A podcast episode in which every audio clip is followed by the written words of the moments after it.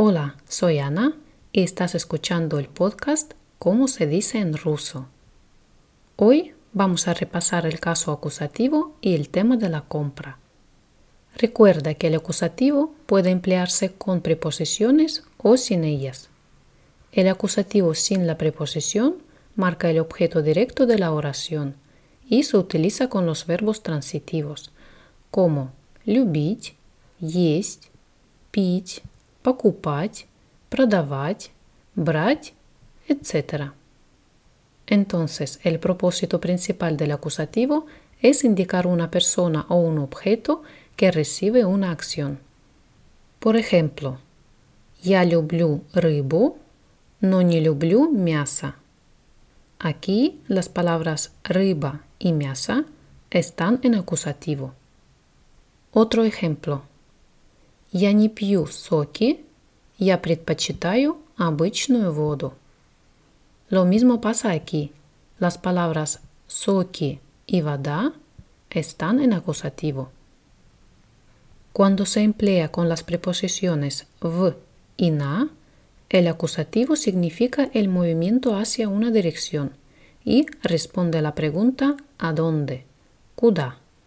Por ejemplo, в магазин, в музей, в школу, в университет, на рынок, на вокзал, на улицу. Ahora vas a escuchar un pequeño texto sobre mis hábitos de compra. Fíjate en las estructuras verbales con el acusativo и en el vocabulario. Вы любите ходить в магазин? Как часто вы это делаете? Я не очень люблю магазины, но хожу туда регулярно. Иначе мне будет нечего есть. Раз в месяц я езжу в большой супермаркет. Там я покупаю макароны, молоко, оливковое масло и соки, а также бытовую химию – шампуни, мыло и прочее. Однако раз в день после работы я захожу в местный продуктовый магазин. Там я беру хлеб, сыр, кефир или йогурт. А, совсем забыла. По выходным я обожаю ходить на рынок. Там продают свежие овощи и фрукты. Из фруктов я обычно беру яблоки, бананы и апельсины – из овощей картошку, морковку, лук и свеклу. Эти овощи мне нужны, чтобы варить борщ. Также на рынке можно найти свежее мясо и рыбу. Я не ем мясо, но часто покупаю рыбу, а иногда и красную икру. Ой, что-то у меня заурчало в животе. Пойду съем что-нибудь. Пока. Bueno, Acabas de escuchar mi pequeño testimonio.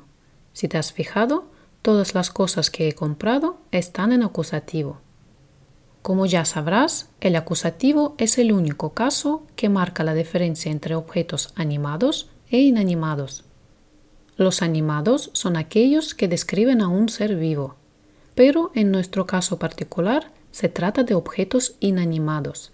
Y la buena noticia es que estos se declinan igual que en el caso nominativo, con una excepción. Los sustantivos de género femenino terminados en A cambian su terminación por U. Por ejemplo, икра, икру, рыба, рыбу, вода, воду. Y los que se terminan en ya cambian su terminación por yu. Por ejemplo, земля – землю, песня – песню. En la descripción de este episodio te dejaré unas tablas con la declinación de los sustantivos en caso acusativo.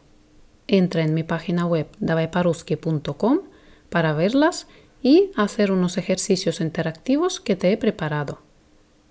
Bueno, hasta aquí el episodio de hoy.